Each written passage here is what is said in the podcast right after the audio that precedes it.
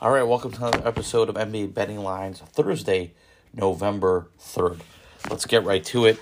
Only a two game slate, so uh, some quicker NBA action, but um, always exciting to dissect it, obviously. Two game slates mean more intense betting. Golden State is in Orlando. Uh, Golden State's minus eight. Golden State coming off a really, really bad road trip so far, right? I think they lost three in a row. They lost uh, after beating Miami on the 27th. It was a loss in Charlotte by 13, by seven rather.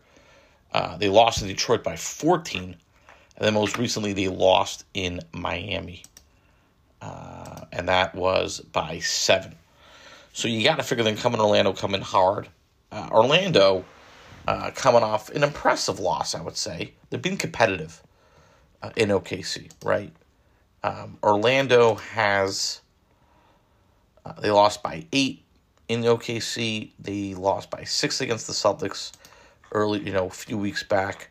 They have been a bit more competitive, in particular after this new lengthy lineup of theirs, where they're basically starting uh, four, six, ten to seven foot guys, and and Terrence Ross or Jalen Suggs gets in there. You know, Bol Bol has been getting more minutes, been really interesting. Um, they they you know lost to Dallas by nine. That that was a ball game. They beat Charlotte at home. They lost in Cleveland by eleven. That game was tight for a while, and they lost in New York again. Pretty tight game. So they're they're competitive, but Golden State's got to win. And, and I'm not going to bet against Golden State on a three game losing streak. I take Golden State even minus the eight. It's a little early to get alternate line spreads. You want to feel better about it. Orlando is competitive. You want to get that down to minus five and a half and not get a minus 110 juice. Maybe go down to minus 160. Be my guest. Or Golden State's going to win this game. I'd, this would be a really good win for Orlando. I just don't see it. Denver is in OKC. Let's talk about OKC, the team we just talked about beating Orlando. So OKC, couple of really impressive wins. They're on a four game winning streak after losing three in a row. So they won. They beat Orlando, as we talked about, winning by eight. Um, they won in Dallas. They beat the Clippers twice in a row. Not easy to do. And OKC's plus six at home. Denver, meanwhile, has not been good on the road. They haven't had a road win coming off a loss in LA. Now they get their act together, but I like OKC's trend.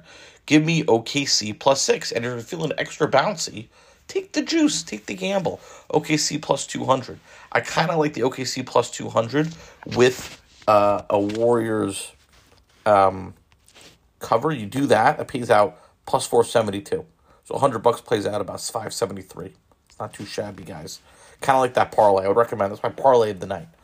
Um, but yeah, we're going to take Golden State minus 8, OKC plus 6 you want to cover these money lines, I might increase OKC to plus eight and a half, make an alternate line, Golden State down to minus five and a half, and then check out what those parlay togethers do.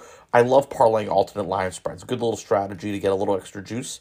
Again, I would recommend parlaying Golden State, find an alternate line at minus five and a half, and OKC plus eight and a half or plus seven and a half. Do that alternate, do that parlay on the alternate line spread. Feel a little better about it. You can get some decent plus money. As always, happy betting.